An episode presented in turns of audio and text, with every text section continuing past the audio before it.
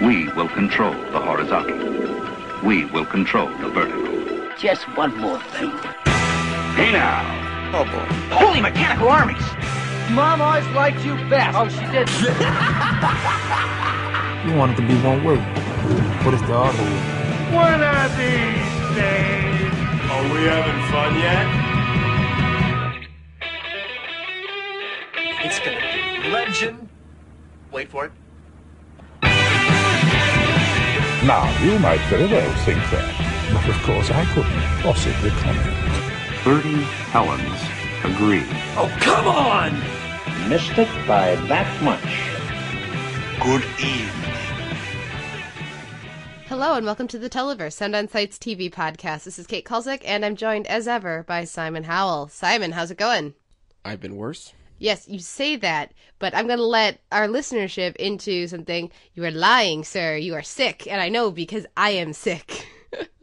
Toronto is killing people. There's there's worse things than being sick. Although also, um, it's my birthday on Saturday, and I can't remember if I'm turning 17 or 44. It's somewhere in there. It's, is somewhere in between there. So we Yay! But I did get a chance to come up to Toronto and hang out with everybody uh, at at TIFF for a few days there. I had to cut it short, but I made the meetup. It was so cool to hang out with everybody. Um, if we, I saw you there, it was great catching up. And if I didn't see you there, next time. Um, and uh, there's all sorts of TIFF coverage up at the website. Jose. I got to see Much Ado About Nothing. Thank you for hooking me up with that ticket, sir. Um, so I wrote a review of that. You have all sorts of reviews up.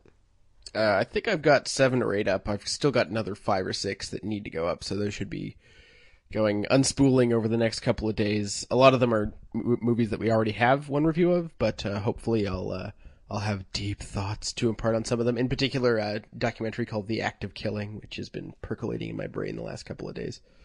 Well, I know. Didn't Ricky say we have something like sixty reviews from TIFF or something? But by the end, I think it's going to be something ridiculous like that. Yes. That's pretty awesome. Um, so of course you can find all that at soundonsight.org. Uh, I've been in Toronto, so I don't have any new articles going up this week. Uh, but we do have reviews starting for uh, Boardwalk Empire, which of course just had its premiere the other day, and uh, as well as Revolution. Then of course we, right now there's also Alphas going and uh, several other shows uh, at the moment. You have Louis, of course, and that's going to be in our spotlight. The spotlight is back, ladies and gentlemen. Yes. So excited and to have I- it back. Just for the and just for the record, uh, I do write weekly Louis reviews, but I've been waiting for this three-parter to wrap up before I before I do a, a write up on it. So that's why you haven't seen a Louis review in a couple of weeks. But there should be one up this Thursday on the whole late show shebang. And uh, let's see. Also, of course, at the end of the show, we got a chance to talk with Steve Prokopy, of course, Capone from Ain't Cool News, about some horror picks. So the DVD shelf is also back. It's been missed, I know, uh, by by us as well as by I know some listeners who've gotten a hold of us. Uh, but that is that was so much fun, and we talked about uh, Salem's Lot and Duel and Don't Be Afraid of the Dark. Which was, I'm sure, entertaining for you because it was scary for me, and so therefore, you know, Yeah, and if there are gaps between us, it's what I, it's what you find scary and what I find funny, as I as I think we'll discover this week. Yeah. Uh, also, I'm going to mention the Emmys are are uh, going to be at uh, on next Sunday. Last year, I know we did a full show about that, but basically, we don't care that much this year.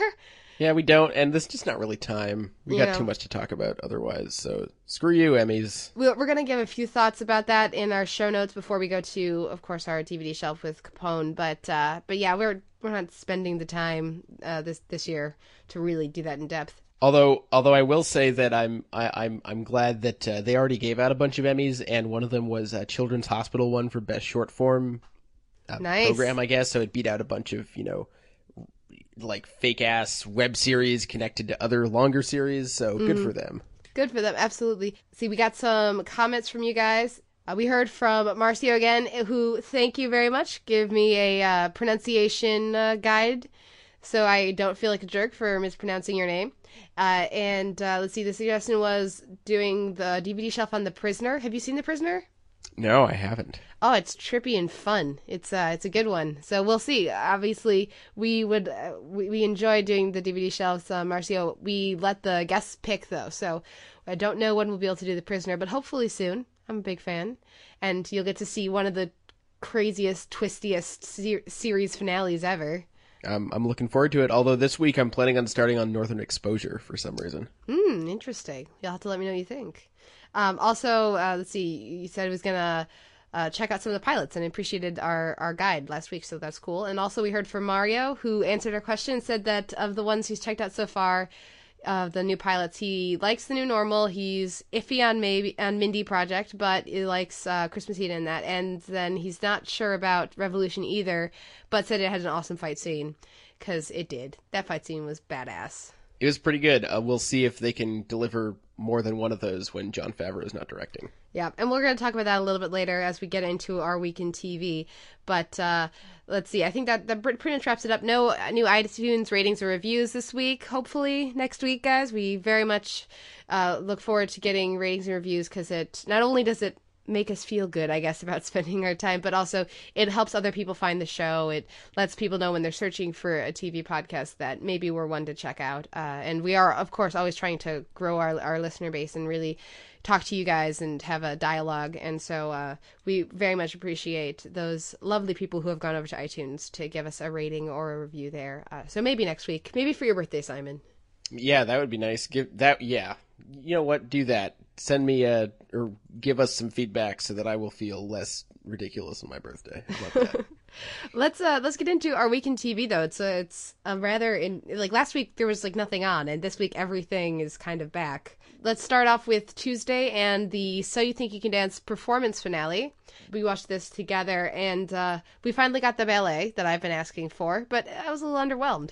Yeah, it wasn't all that memorable. I mean, I think it's it's they're both good dancers, but the the trouble when you're you know anytime you have a routine and then you go to the judges and they all take a long time to say that was really hard and you made it look easy, but it's really hard. That means that it didn't translate. You know, to mm-hmm. they they, they want to make sure the audience is aware that what these dancers are doing is difficult and and worthy of praise. And if you need to tell us that, there's a problem. So I think the problem here was in the uh, the the routine that was chosen for them to do, or maybe just because they're out of practice because they've been doing all these other styles. But um, but I liked the show in general. Yeah, it was pretty solid. Um, I, although, frankly, after all the hyping up with Switch, is that his name? Twitch. Twitch. Um, I really I preferred Cyrus's solo routine compared to the one he did with him. Yeah. Eh. Well, I thought Cyrus was better than Twitch at the at that la- final thing, and it makes sense because that's not Twitch's thing. He doesn't do animation, so Cyrus has been doing it for way longer and is way more practiced and has way way more expertise at that. So it makes sense that he's better at it. But um, I think people were had been waiting for that one for a while, pro- much like I had been waiting for them to do a ballet number. Um, I also thought that the pole dance thing was ridiculous um, just that tw- that turn Eliana was doing at the end. With I have no idea how she did that, but it was amazing. And uh, I got to give it to um, uh, whenever they have Eliana dance with Alex Wong, who apparently the the So You Think You Can Dance fan base calls Alex freaking Wong because I keep seeing that everywhere. Um, that was really great. It was it's so nice to see. They were fabulous the last time they danced together, and that was just as strong here. I think it's got to go to uh, Eliana and Chehon for for me, but I would be okay with Cyrus getting it too because I think he's really good. What do you think? Well, I think Cyrus is the more likely winner, but uh, I definitely agree that Chehon should win.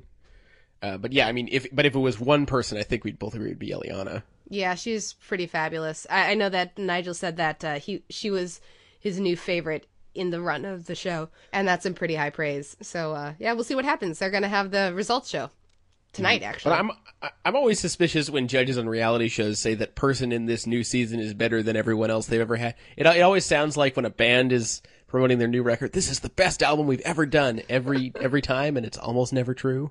Yeah, I, and I'm not familiar enough with the show to know, but uh, I guess the the proof will be in the pudding if she if they bring her back in the next few years to be one of the all stars. But uh, we'll have to wait and see. Next, we have the pilot to the new normal, and then also actually episode two. They, I guess, probably due to the positive feedback they were getting online, they decided to actually push the pilot of the new normal from last Tuesday when it was supposed to be to the day before, and they did a one-two punch last week. I haven't seen the second episode, but I will briefly say I liked the pilot. We talked about this last week in our fall TV preview, and uh, I thought it, you know there's some promising elements. There's some less promising elements. Actually, unfortunately, the weak point is Ellen Barkin, which I wouldn't normally say, but the character they give her is just so terrible. Anyways, um, apparently there's not much change in that in the next few episodes. Uh, so at least that's what most critics are saying. So this is one that I'm going to check back in on later. I think it's promising, but I'm not. Oh, I'm, I, it didn't win me over as quickly as some of the others did. Um, you didn't get a chance to see that one yet, yes? Uh, no, but I I may next week. Okay. I would be I'd be interested to see what you think. Um, let's move on though to Parenthood, which had its season four premiere last week, and uh, I already talked about this briefly last week. I liked it a lot. What did you think? Well, yeah, and uh, like you, I'd never seen any Parenthood, so I'm just uh, jumping in, just having to figure out who these characters are and how they relate to each other. And I think um, more than anything else, it's just so great to have the Jason Katims um, patter back on on TV. The the rhythms, just people talking over each other, like you mentioned, uh, the naturalism of it. It's not it's not that his character his characters are almost never quotable. It's just it, it's more in, in how they talk than what they say, um, which is which is great to see. Uh, you know, really likable cast. I would say the main difference between this and Friday Night Lights, based on this one episode so far at least, is and maybe it's just maybe it's a necessity because of the themes of the show. It does it does strike me as a touch more saccharine than uh, than Friday Night Lights was, which I do have a little bit of a hard time with. Um, hopefully they'll dial that back a little bit. I mean, this you know this is the daughter leaving home episode, so obviously that's going to be high on that, almost as if it were a finale. Um, so I'm I'm I'm hoping the other episodes aren't so heavy on that. But you know, other than that element, I'm I'm definitely curious to see um, sort of what a what a season of Parenthood looks like. Yeah, we'll uh, we'll see. Uh, and because of course the next episode will be on tonight. Uh, assuming if you listen to this when when we put it up, the next episode's on tonight. So we'll get to talk about that next week. But uh, I really liked Ray Romano in this. I, I would say for me, it didn't grab me as quickly as Friday Night Lights did, but I, I, I think it has the potential uh, to to really get me. If not quite, you know, right now Friday Night Lights is like in my top ten all time. Uh, so I don't think this is quite, you know, didn't grab me that same way that, that that did. But I think it has a lot of really interesting characters and a lot of dynamics that they can explore. Yeah. So I look forward to following the Bravermans for for this next uh, season and seeing seeing where that takes me. So we'll see. Uh, I guess what happens next. I, I am concerned that with the Ray Romano character, it's it seems like the way that he's the way he's playing, the way he's been characterized, he seems like a guy who's had some sort of horrible loss, and we're gonna find out about it, and because he has no family, he's not fulfilled, and he needs family, It's a very family yay kind of show. so he's going to try to insinuate himself into another family, but it's not going to work. So they, I don't know. I, I feel like I can project what his arc is, and I'm hoping I'm wrong. So Katims, prove me wrong.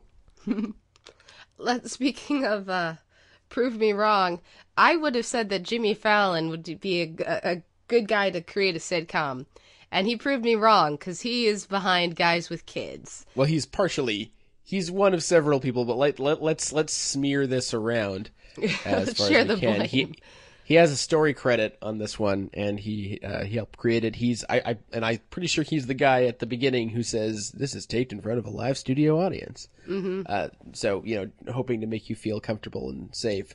But yeah, this isn't good. Um, this has this wins this season's uh, How to Be a Gentleman award for most egregious waste of talent on a on, a, on an iffy at best sitcom premise that they'll be lucky to wring any laughs out of. Um, to to me, the hardest working, the most sadly hardworking in this is uh, Anthony Anderson, who uh, was so, was so great on The Shield and other things, and you know has great aptitude as as a com- as a comedic and dramatic actor, and he gets the one chuckle out of me in this episode when he when he looks at one of his kids and says, and says, "We have nothing," which means you have nothing too, or something to that effect, which was actually really funny, and he and he sold it, so good for him. But yeah, the the fact that so much of this boils down to, hey, these men are holding babies, isn't that funny? Isn't it so ridiculous that a man could take care of a child? Ugh, yeah. Yeah. Um, and you know, also Jamie Lynn Sigler, uh, Zach Cregger, who I know the Whitest Kids You Know wasn't the greatest show ever, but I don't think he deserves this fate. Come on, Erinn Hayes. She's. I promise she's good on Children's Hospital. Oh yeah, and she gets the worst character oh, by far. Terrible character. Oh, it's I really don't not know her how- fault. Yeah, no, it's just so so so bad. Yeah, Um, we've only talked about this for two minutes, but I think we've already given it too much time. Don't watch Yeah. this show. Yeah. Oh, sorry. I also have to shame Kareem Abdul-Jabbar. What the hell oh was God, that? yeah. It's sad when you're stooping to stunt casting in your pilot. You know, it's like it's not like you're in season six. You've run out of ideas. It's in the pilot. The the most entertaining or the thing that got, gets by far the biggest reaction from the audience is, "Hey, there's a famous guy." Uh, yeah. That that whole sequence is just a carnival of shame. Yeah, yeah. Let's move on. Let's talk about Sex House, which had its Right. finale. That was on Thursday, uh, or it was put up on onto YouTube on Thursday. That is.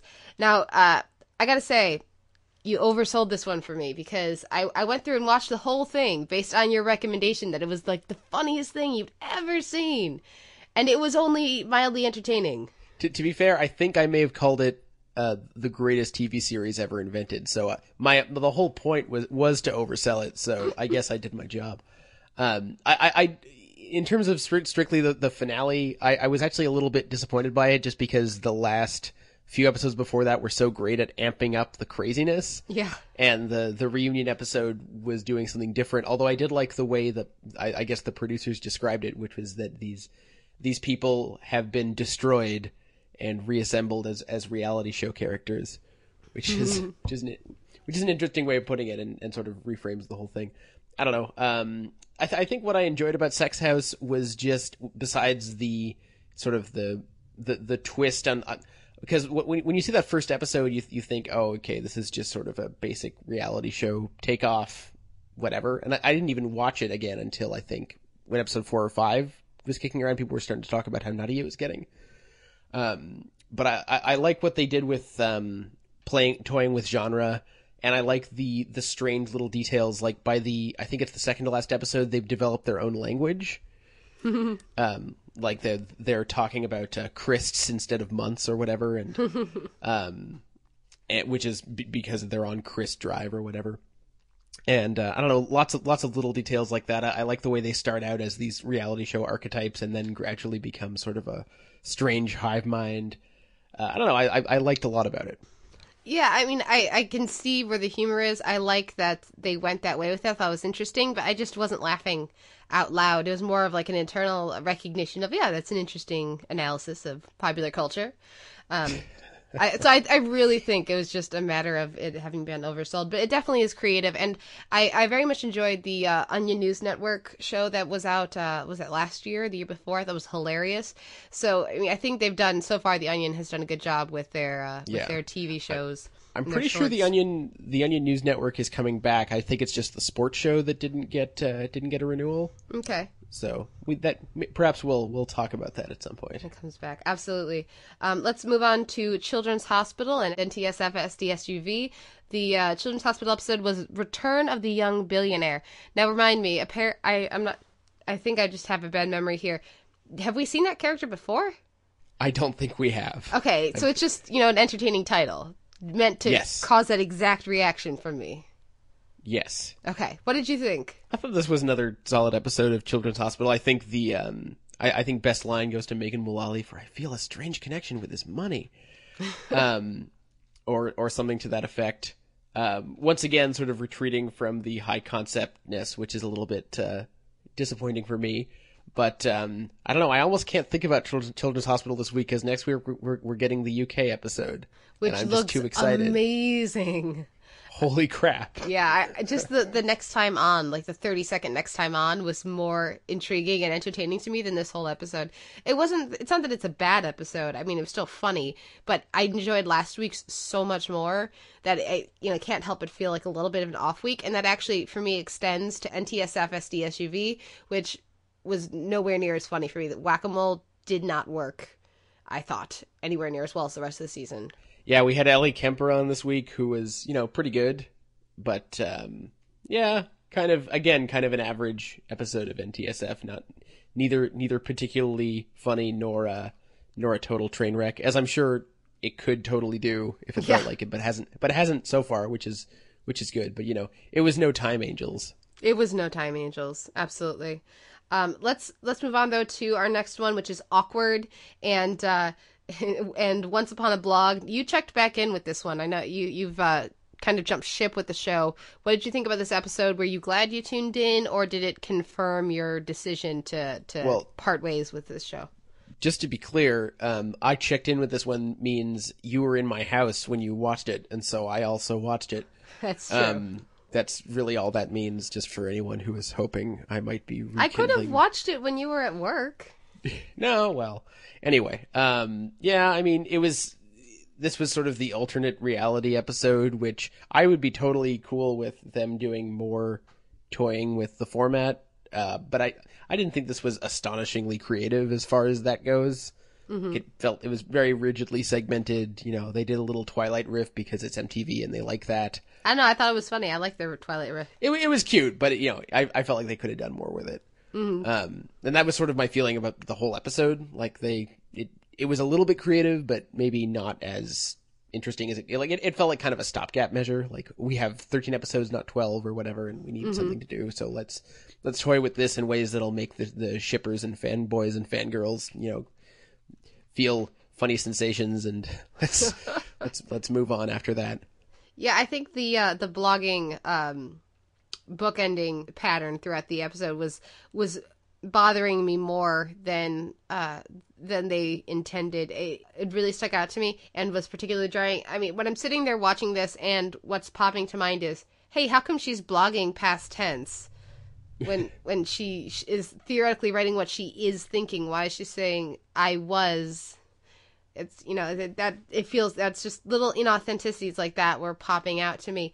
And uh, i think it would have just worked better if it had been like a you know four act exploration of of what ifs without that you know without that narrative tool of oh i'm imagining what could happen. I think they should trust their audience a little bit more to just kind of go with them and realize that this is a tv show and that people will accept that. Yeah, yeah. They they really with the narration and the uh, and the framing device, they really they were very handholdy about it. Yeah, and it also feels just kind of like uh like stretching out time because Yeah. because of the way they framed the oh and now I know who I'm gonna pick, and they don't say 'cause, you know there's Mm-hmm. they're really milking that. Yeah, I'm just really anxious for them to get past this whole thing and maybe do something more interesting next season. Eh.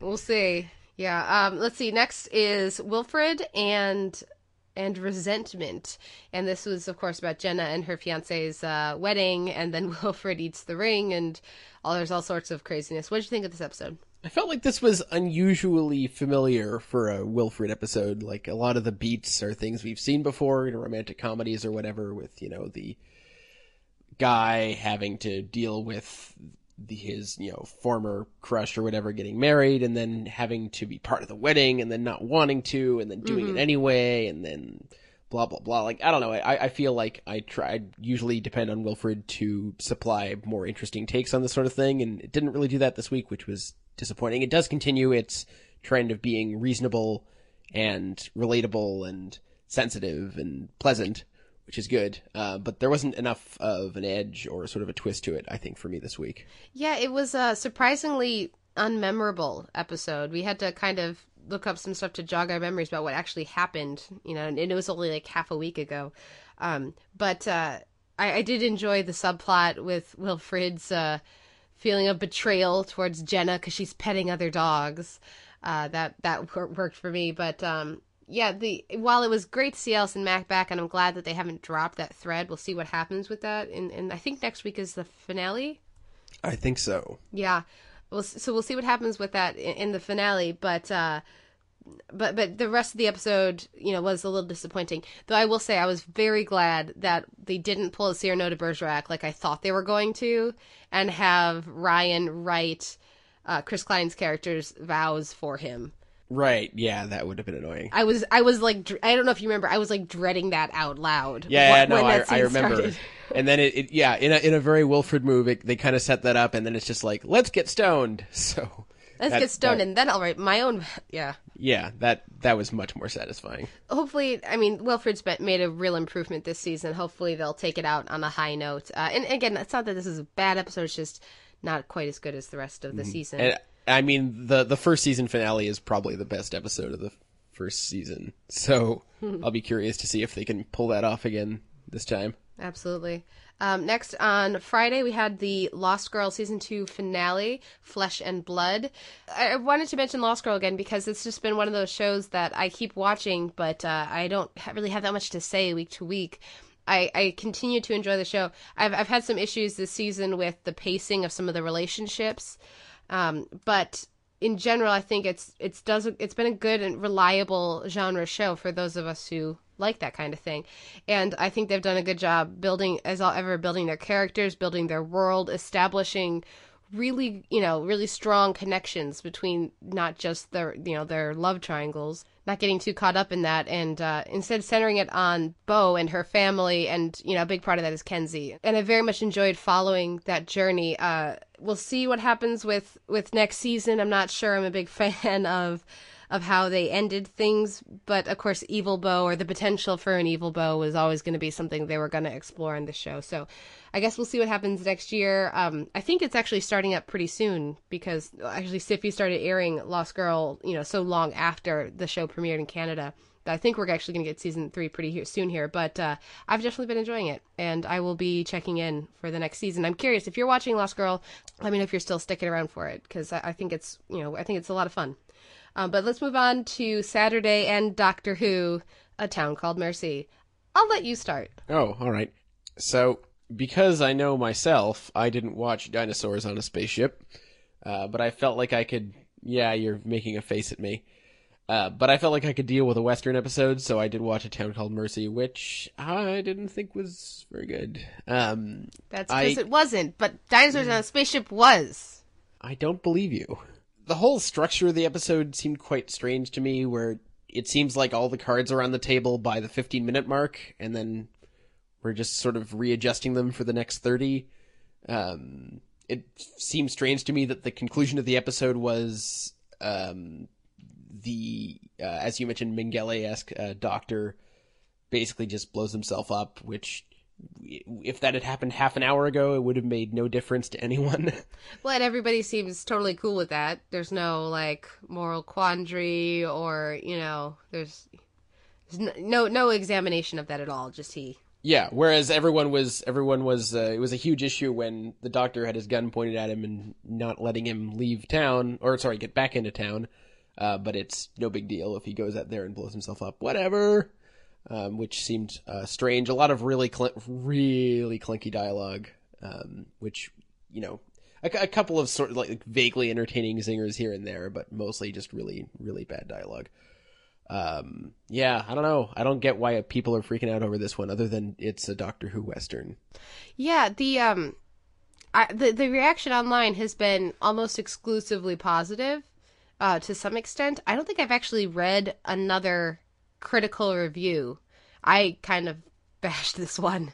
I was not particularly kind. Um, and the thing that I find most interesting about my not liking this episode is that I actually like a lot of the elements within it. I think the performers are all really good. I think Ben Browder does a really good job as Isaac. It's just that the script they're given to work with is is not good. It's you know it, it has really unfortunate dialogue in several places. A couple of the characters are just completely sidelined. Rory gets nothing to do. As I mentioned in my review, you would think that the the nurse and the you know, the healer of the of the care you know the crew would have a strong opinion about surgeons do, you know performing atrocities on their patients but he never gets any opportunity to express any opinion here because they're so focused on and it's Toby Whithouse who wrote the script is so focused on the Amy on one side doctor on the other side dichotomy. So he doesn't let there be more than two sides. Uh, and and that's really unfortunate. And what I find particularly uh, frustrating is that last week they had a, it was a really good episode and it was a really good episode for the doctor and amy and rory and rory's dad who was a new character and nefertiti who was a new character. And then there was another big there was another character who was also new who was who was pretty good. So they they serviced like six or seven characters last week very well all of whom uh, got got significant moments, and half of whom were new. So obviously, this is something that they can do on Doctor Who very well. They just didn't this week, and I don't know why. Toby Whithouse has written much better scripts than this, and for Doctor Who in the past. And so I was very disappointed. I love me my westerns, and uh, and, and I was prepared to really like this one. I like the uh, first Doctor western, The Gunslingers, which I know is very campy, and so some people aren't fans of. But I was really holding out hope for this. But even even the cyborg design, I didn't really care for, and that framing device, the top and the bottom, was kind of terrible. I don't know. I I had a lot of problems with this episode. Yeah, I did. Well, that's because it wasn't very good. Yeah, it looked pretty, right? The location filming was was pretty cool. Yeah, I mean the whole. I don't know. The whole town itself was a little bit um, uh, Back to the Future Three for me. I don't know. Yeah, well, and just all the townspeople. That, that's one of the things that was bothering me so much about this episode. Not only did they give Rory nothing to do, and did they, you know, kind of go all over the place with this uh, Kahler-Jex character, but every other townsperson except for Isaac is a cardboard cutout, and, and a rather annoying one at that. They did a terrible job fleshing out the world of this town. Well, yeah, it didn't. It didn't really feel like a community. It just felt like a like a mob, like a mm-hmm. bunch of people just standing around. With nothing, it didn't feel like they lived there. It didn't feel like they Yeah. existed in the scenes that they weren't a part of. Yeah, when the doctor says, "I'm gonna stay here," you're like, "Really?" Really? Yeah, he seemed to care way more than he should have based on the limited interactions he had with these people. I don't know. Um, let's move on to something a little better, which is a little more promising, which is The Thick of It, which had episode two up on, on Hulu on Saturday. What did you think? If by a little better you mean a lot better. Uh, of course, this week we swing over to uh, labor. See, I got it right this time. Woohoo. And uh, and of course, look at what Malcolm and Nicola and Ollie are up to. First of all, Ollie looks very adult all of a sudden. I mean, and by all of a sudden, I mean in the gap between this season and last, which is probably like three years, uh, which was a bit of a shock. Um, it's definitely interesting to see Malcolm just so desperate and defanged and just lost and you know just I, th- I th- he says something about how he's he's reduced to just Twitter abusing the cast of Glee for uh, for kicks, which which that. is very which is very sad indeed. Um, I I I'd be interested to get your read on this, but um, I mean, obviously the scene where he describes the plot of Star Wars to Ollie is really funny, but do you think that he actually doesn't know what Star Wars is, or doesn't It's he? Because I had a hard him. time believing that. I would have a hard time believing he had never seen Star Wars. That seems to be something that writers like to do every now and again, as if it's like the movie that people, you know, that they can make a point about a character by saying they haven't seen. Um, so I don't believe that he hasn't seen it. I could believe that he had seen it and doesn't remember it, but he seems too culturally savvy. I mean, he's talking about twittering with Glee kids to, Yeah, to not actually know Star Wars. I, I'd like to think instead he's just fucking with him because that feels much more Malcolm Tucker. Right, but uh, it, it I guess it says something about the writing that I, I couldn't tell which it was, and yeah, it's, it's definitely easier to believe that he was he was just fucking with Ollie.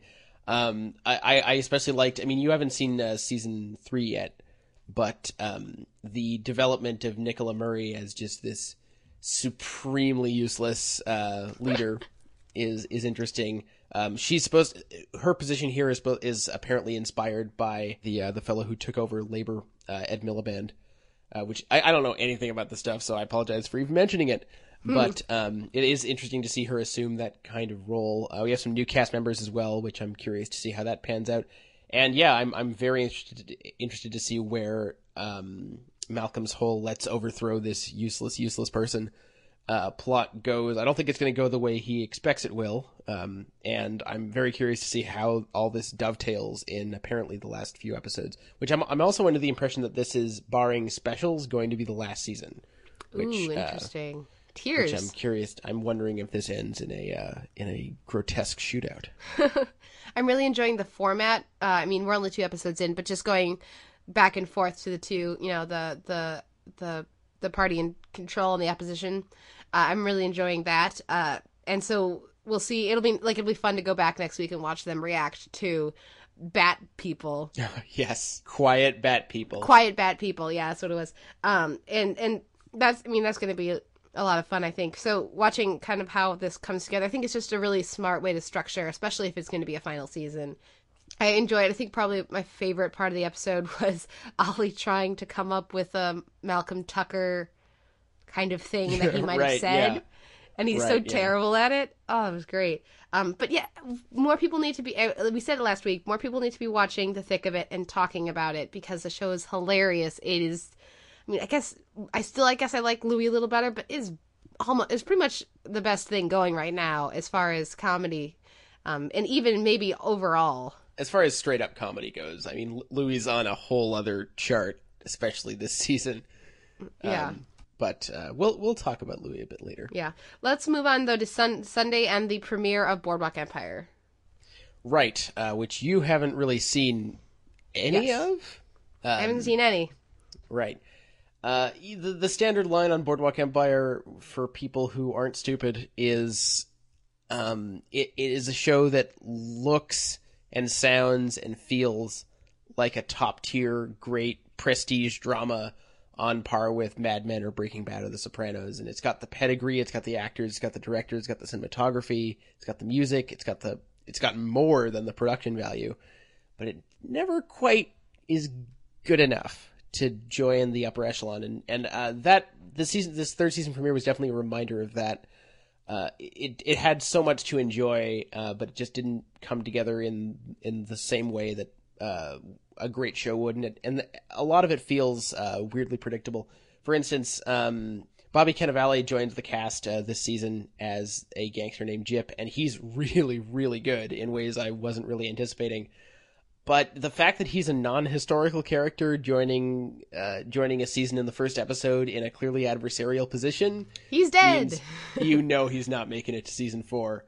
So that's it, it's that's a little disappointing. I mean, who knows? Maybe it'll surprise me, but um, I don't know. In in terms of the way the we have this framing device with the you know the first female pilot to cross the continent, and it, you've seen these tricks before done better, and um, the fact that it all looks really pretty and is really well acted isn't quite enough to make up for that. I'm definitely gonna watch the entire season, um, especially if it wraps up as well as season two did.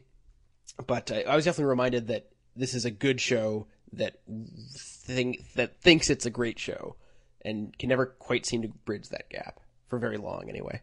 like we said earlier, I haven't seen any of Boardwalk Empire, but that kind of reinforces the my decision to to check out Treme first because that's coming back next week. So that uh, I, I I think I will eventually get to Boardwalk Empire, but yeah, just nothing has really felt you know given me a sense of urgency and needing to catch up with it. Yeah, that that sounds about right.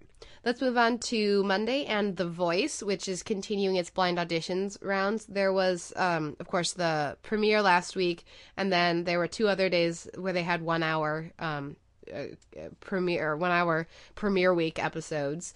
Uh, with more auditions, and then we had the two-hour episode on Monday last night, and then there's going to be another, I think, one today, one hour today. So they're really milking uh, the voice uh, audition round, which is the most popular round, as a way to kick off their new fall shows as well as they can. And I actually think it's a pretty smart move.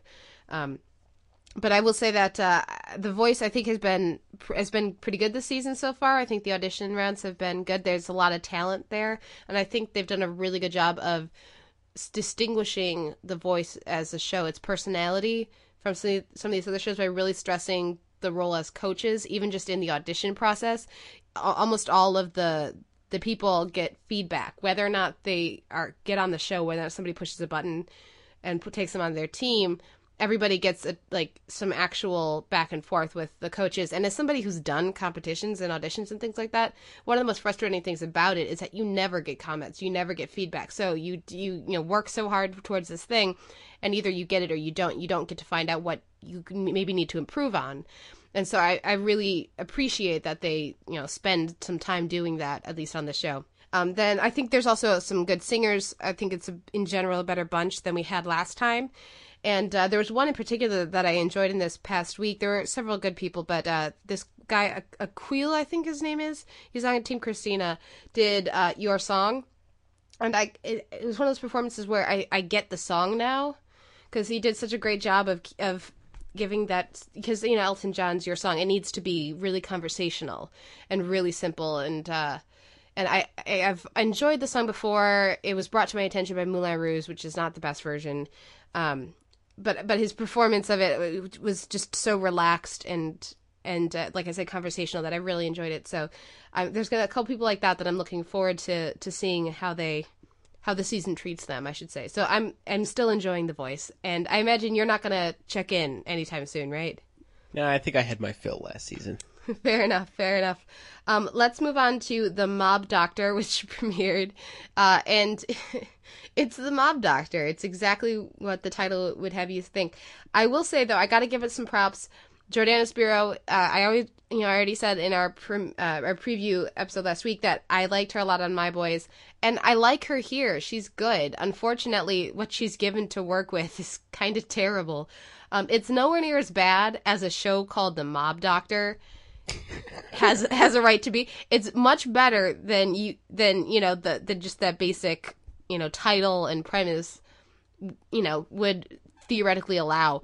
But it's nowhere near good enough for me to watch on a weekly basis. The fact that it's something that i could see myself tuning back into at some point is is surprising and shows that that you know they they're doing a couple things right. But zach gilford is utterly unremarkable in this. I love him in friday night lights but he's a non-entity on the show so far Željko Ivanek is barely in the premiere he's not actually with the mob theoretically That seems like a mistake. he's he's uh one of the head surgeons at her hospital, but I have a feeling we're gonna find out he's in the mob because he's Željko Ivanek. They don't he doesn't play nice guys usually. Um, Not that he couldn't, he's fabulous.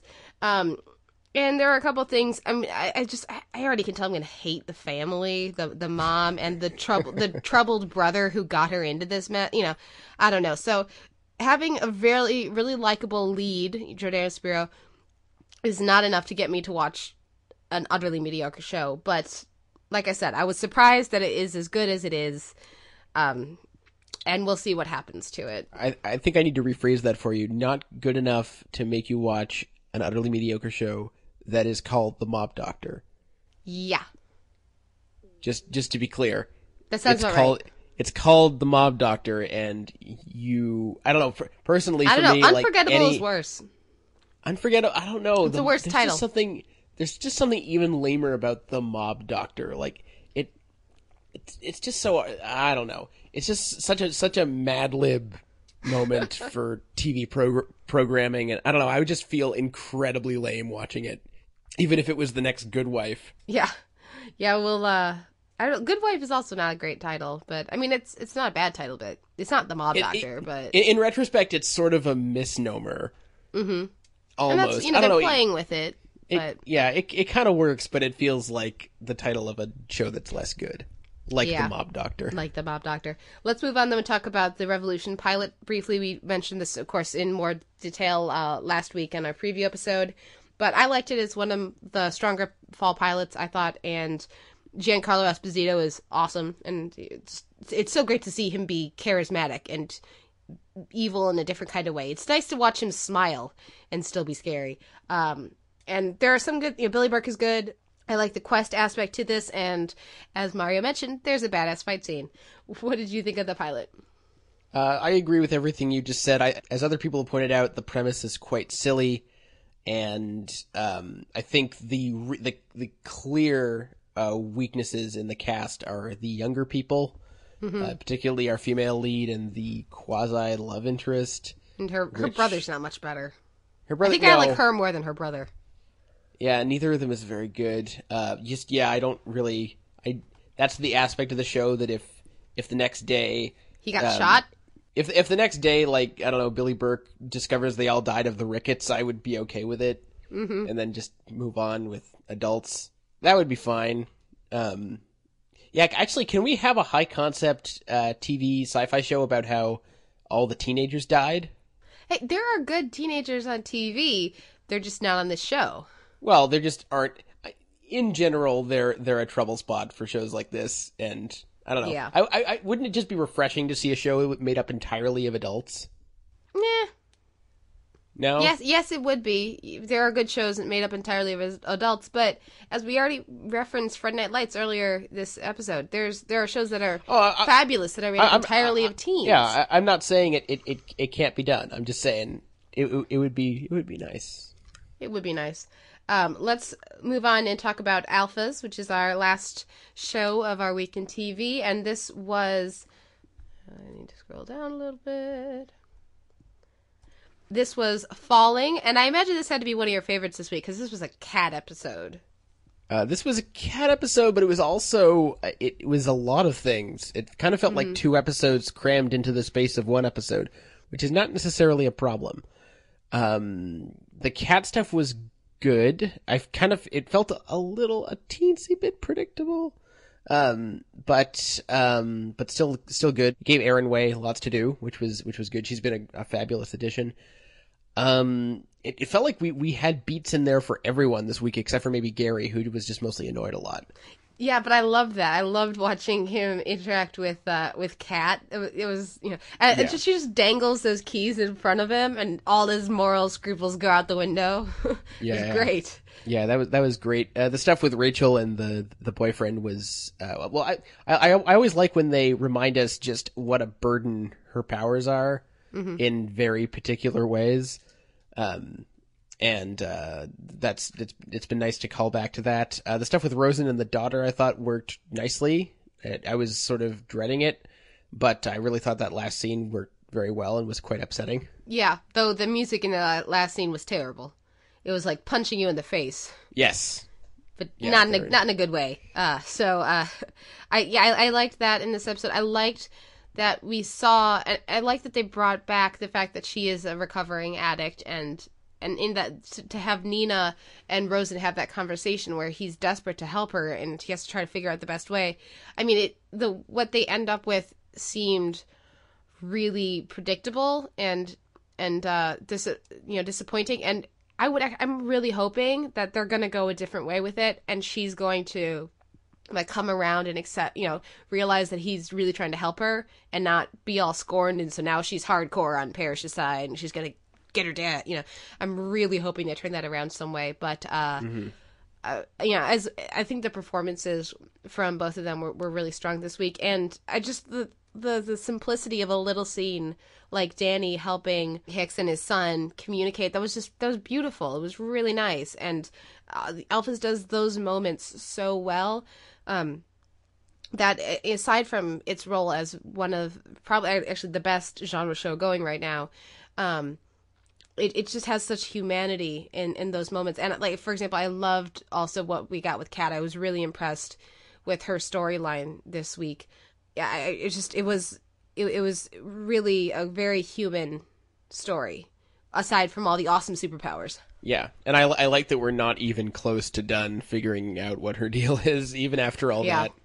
Like, there's a knife with an inscription, and Mm-hmm. there's a mention of some other thing that happened, and we still have no idea what that was. And I also like that somehow in the middle of this episode, there was an actually pretty complicated, uh, sort of supposed main plot involving a drug that's Mm-hmm. actually like a blood sample from some sort of we I guess alpha, but we never figure out what her deal is, and this is this whole thing in the background that I, I even maybe would have appreciated a little bit more time with, just to mm-hmm. figure out what that was about. But just it, and, and it was actually quite a bit to unpack if you think about it.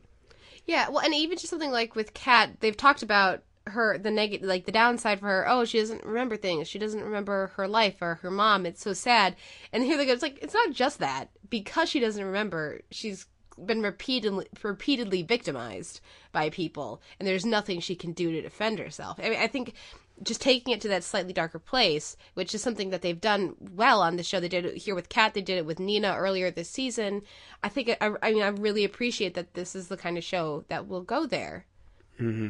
I, I, I I'll be curious to see how they can spin Hicks's "I can aim well at stuff" into a dark oh subplot. Oh my god! But Yeah, that was that was the only stretch when he's like, "It's so hard." I'm like, dude, your your superpower is awesome. There's like your Yeah. downside is I miss a lot. Come on.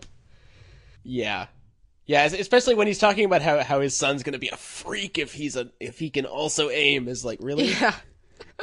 yeah, that that's yeah, that's a stretch. I think they need to do something. I don't know. I think the reason they haven't explored more negatives for him is that they can't think of any that makes sense. Um, but if they come up with something, they really should start exploring that. Yeah, it's he's- kind of pathetic. yeah he's just kind of like a well-adjusted handsome guy who can aim Yeah. well. It's just I, I mean Yeah. I guess the, the the divorce is a thing, but we don't really know much about that. But that's not a so- separate thing because he's an alcoholic and, you know, cut, ruined his. That's why his wife left him, not because he can't aim. He either can aim or is terrible at aiming. But, uh, I don't know. We need to stop making fun of this show, though, because it really is a good one and it, Yeah. nobody's watching it and more people need to. So, watch Alphas. Yes, please. Absolutely. We're going to take a quick break and listen to some music and come back with our spotlight on Louie, The Late Show Part 2.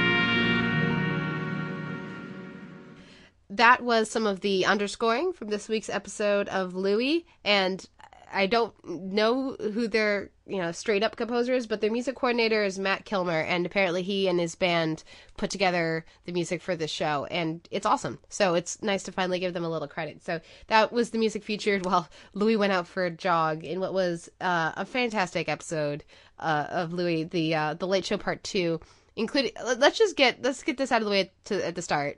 David Lynch.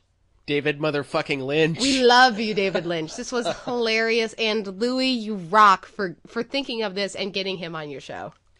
Yeah, first of all, uh, I'm so so so glad that when we sat down to watch this, we had no idea. Mm-hmm. Um, it was if if we had watched it 20 minutes later, I think it probably would have been spoiled for us. So that was great. Uh, I, I think just the second that I re- that I registered that it was him, which was maybe even before he said anything, I just uh, I I just said out loud, "Holy shit, David Lynch is on my television again." I was like, I was seeing it and I was hearing it, but I wasn't believing it. Sort of, you know. It was like that. That looks like David Lynch. That sounds like David Lynch. Holy shit! It's David Lynch.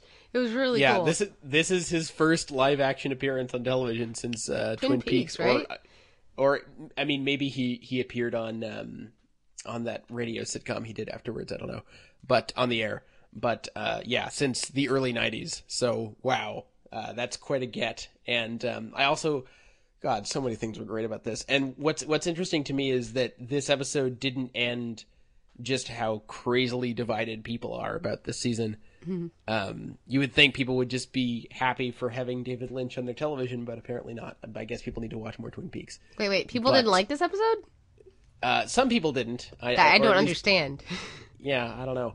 Uh, so many things. I mean, first of all, even before we get to David Lynch, we have this four-minute long take that opens the episode before we even get to the credits, where Louie and his ex-wife talk about uh, the job prospect, and she's kind of hoping she's gonna, she's going to be discouraging and talk him out of it, which she totally does not do, which he doesn't take very well. And she calls Uh, him on it, and a- it's wonderful. Yeah, which is a really nicely written scene, and I think is a sort of a nice rebuke to people who are a, li- a little feeling a bit iffy about um, sort of female characterizations this season. Mm-hmm.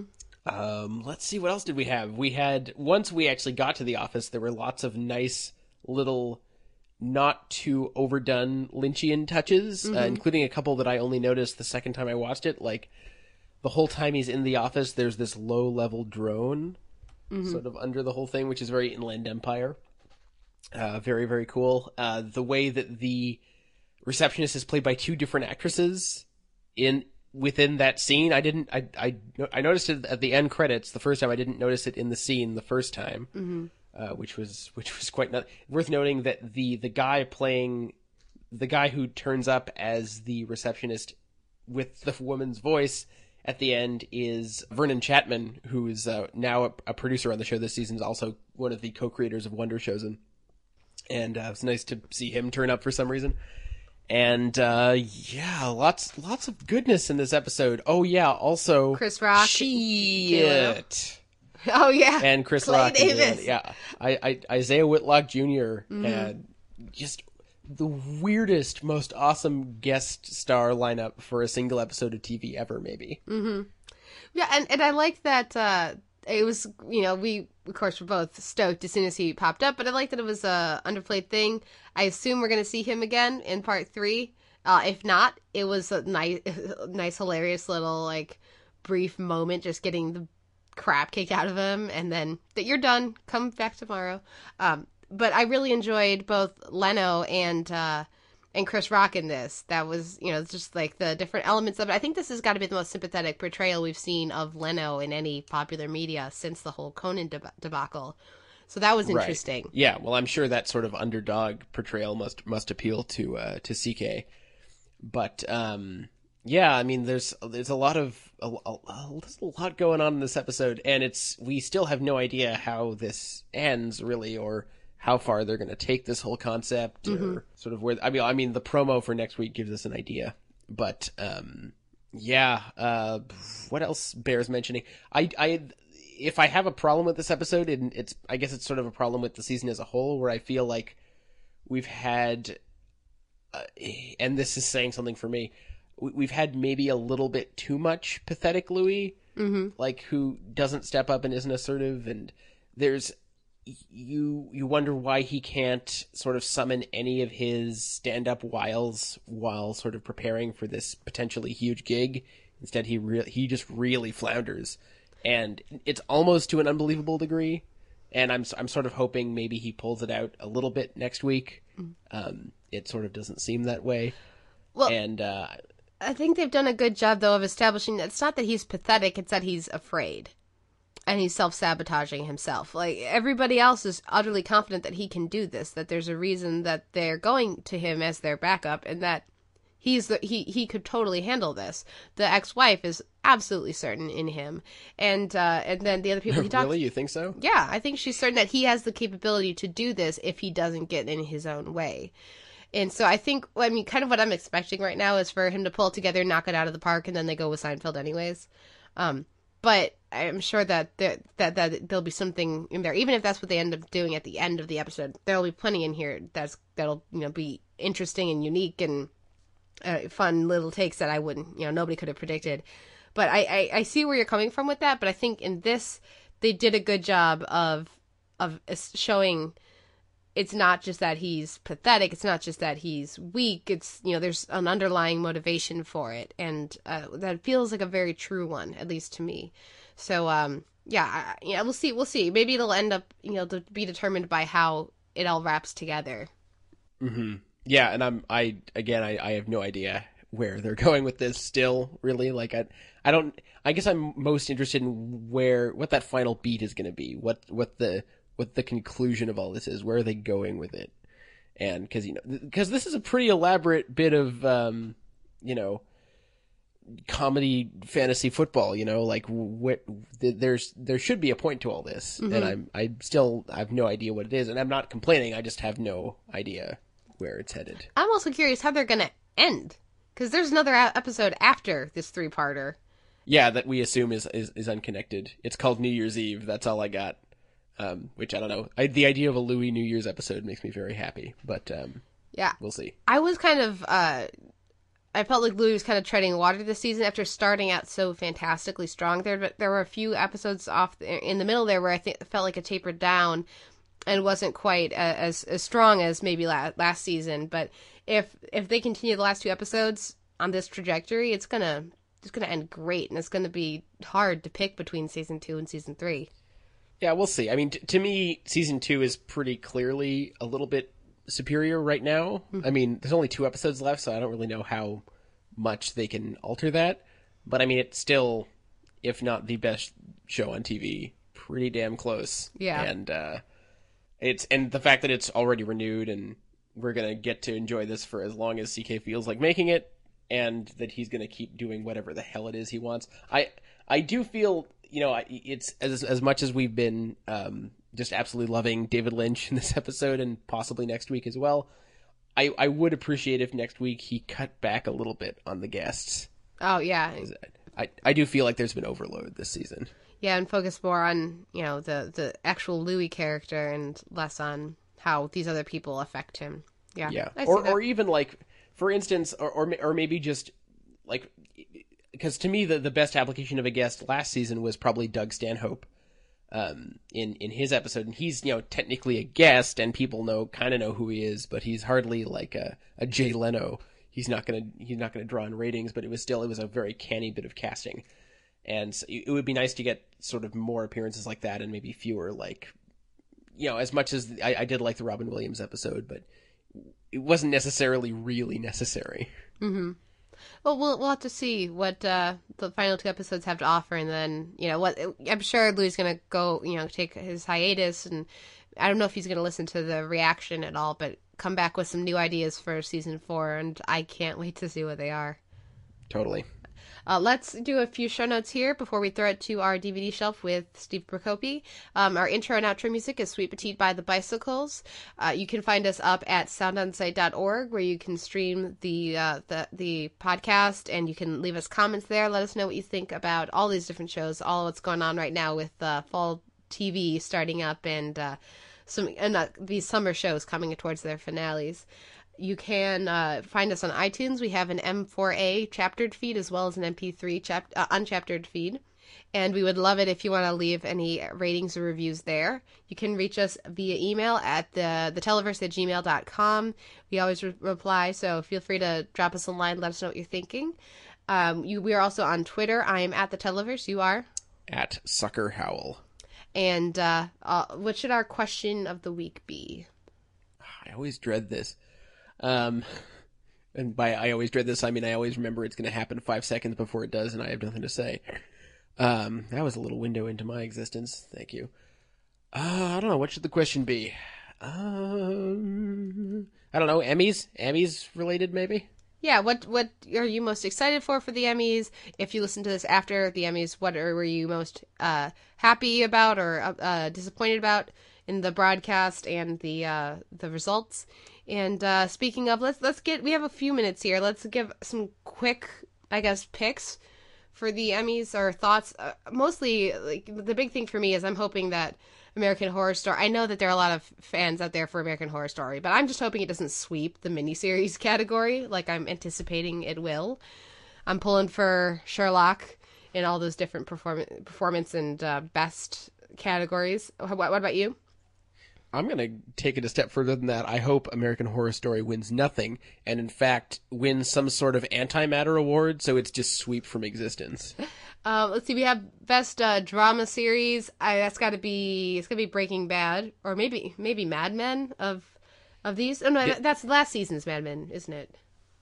Uh, yeah, I mean, did it last year? Wasn't it Mad Men only won Best Dramatic Series and lost everything else? I kind of feel like they're determined to give it Best Series every year, no matter what. So I feel like it's that whole West Wing and uh, Sopranos thing, where uh, Sopranos got all the acting categories and West Wing got all the best categories, and so you know.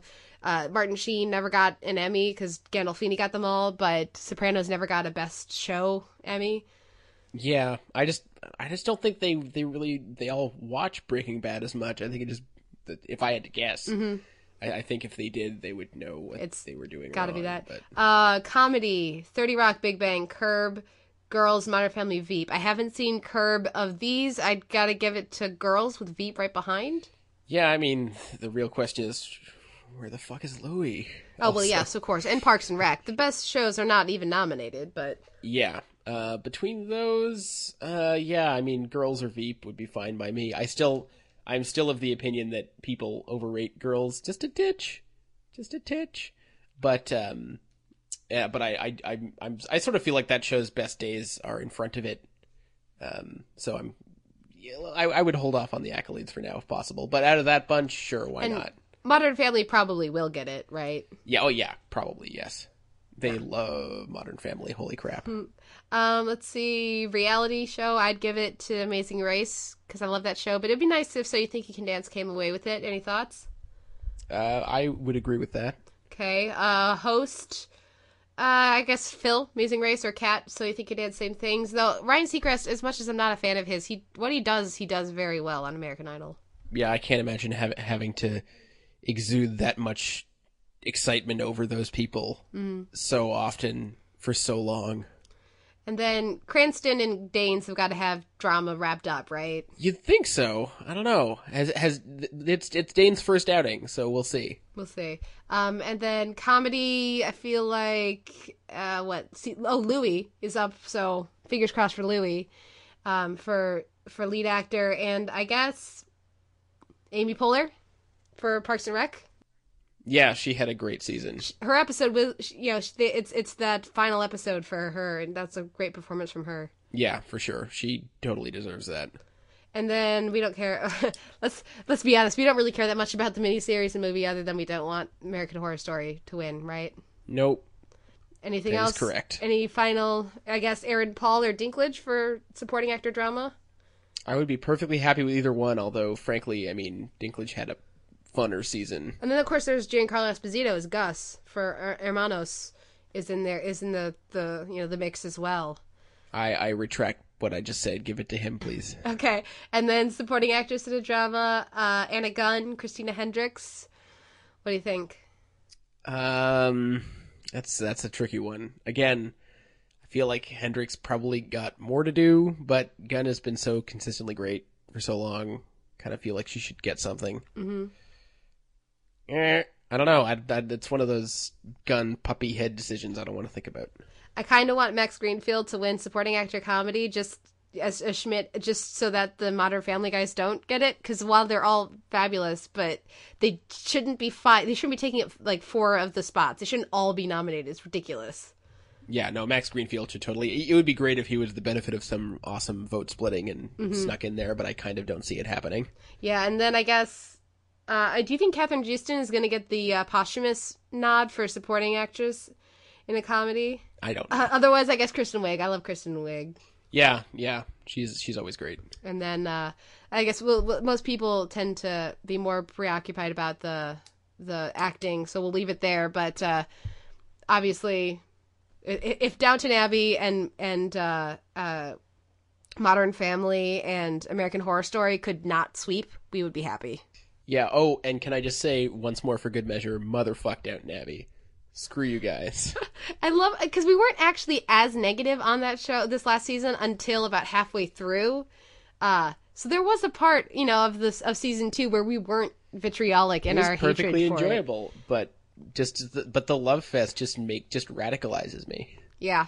So there it goes. Uh, we're gonna leave it at that. We're gonna throw it over to our uh, DVD shelf with Steve Prokopy from Ain't It Cool News. Of course, Capone over there talking horror. So we will uh, take a break and come back right after this.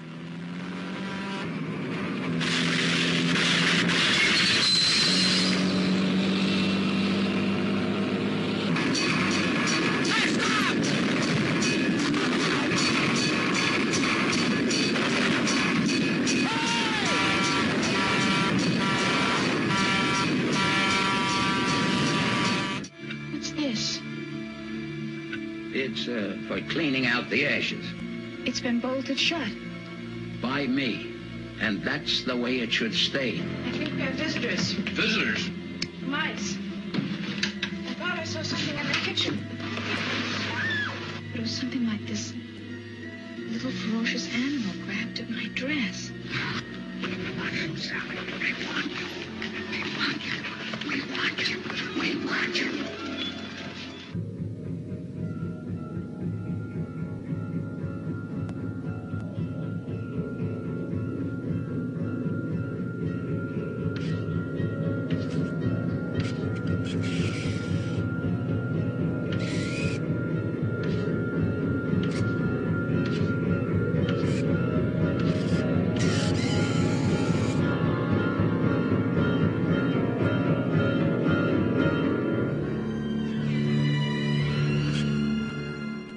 Back with the Televerse. This is Kate Kulzick, joined as ever by Simon Howell. And this week at the DVD shelf, we are kicking off what's going to be sort of a recurring segment every now and again.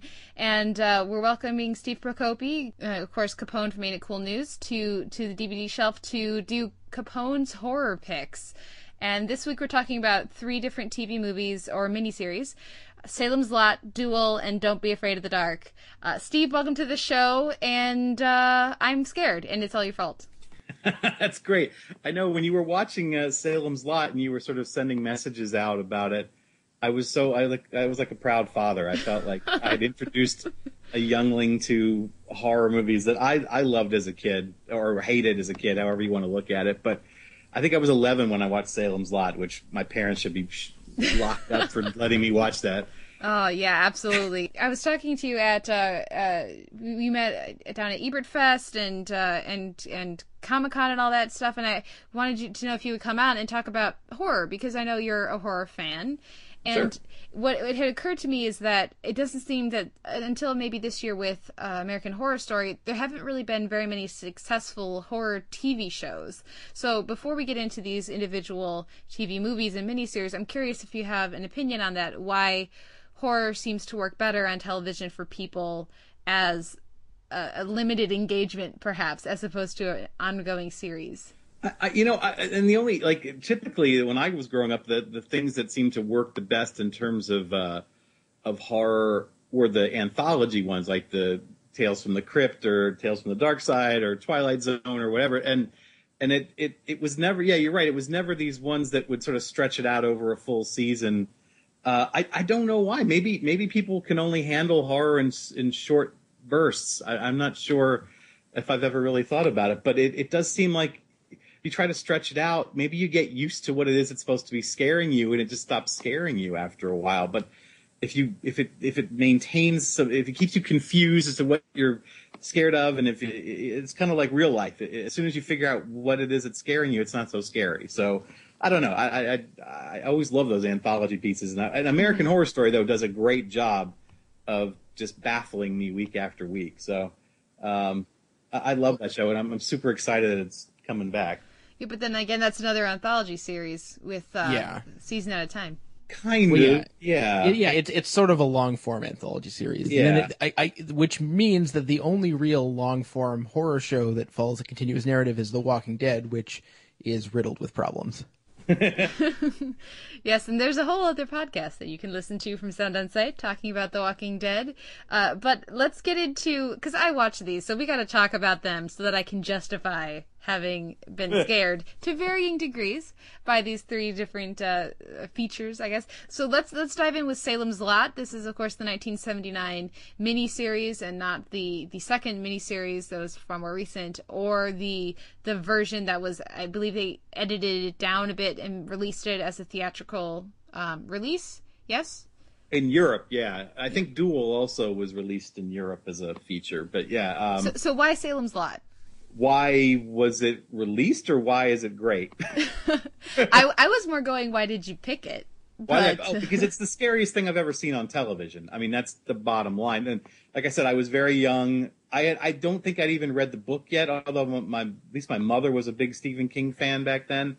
Um, and I had read Carrie, if I mem- if I remember correctly, although I don't think I'd seen the film. But it just it, there is something, and I watched it again recently in, in preparation for this, and it, you know, it, it does seem kind of cheesy and very dated, but there are just elements of that thing that just scare the crap out of me still. And and, I, you know, I, I live and breathe horror, and to to be still creeped out by something uh, that's very elementary, I guess, uh, is kind of shocking to me. But but yeah, and, and and the big reason is that they they they hold off on giving you the thing that you're most scared of. I mean, you really you're you're well into the second half of this story before they show this vampire, and he's not just any vampire. He's the greatest looking vampire.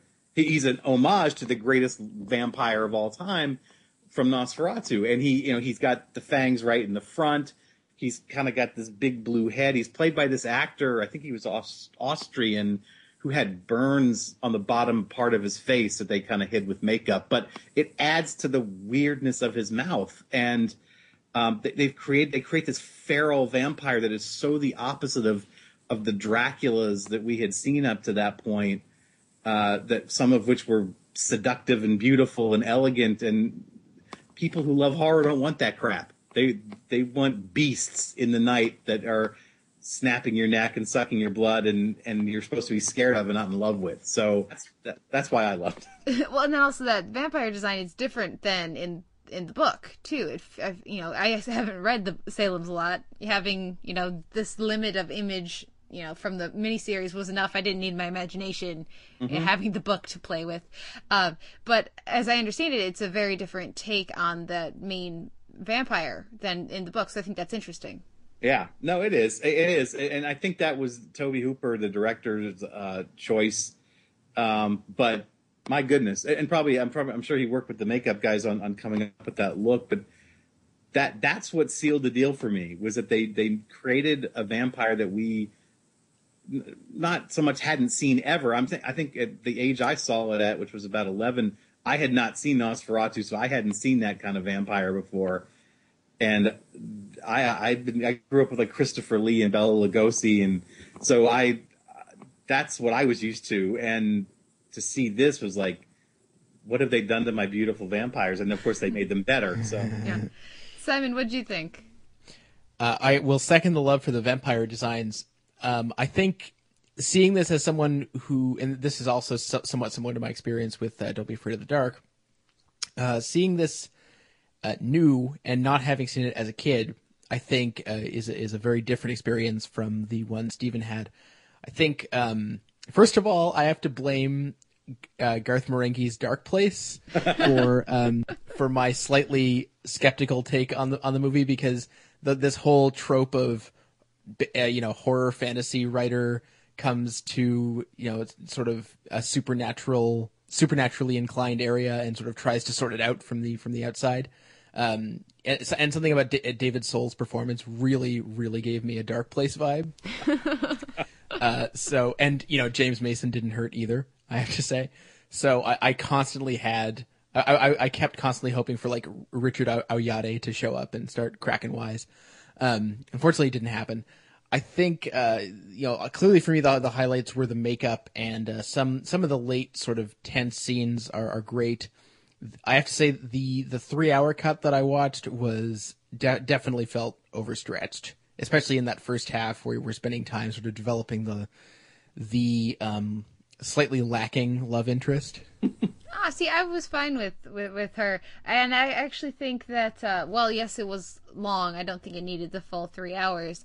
Having that time at the beginning where you're st- establishing all your characters, I think was really significant and really important, and I think that's one of the things that make the makes this work. Um, I I won't say that you necessarily care about all these characters maybe as much as would be ideal, but it's also spending time building the dread. Because of the way that it starts with the tag you know that probably everybody's dead.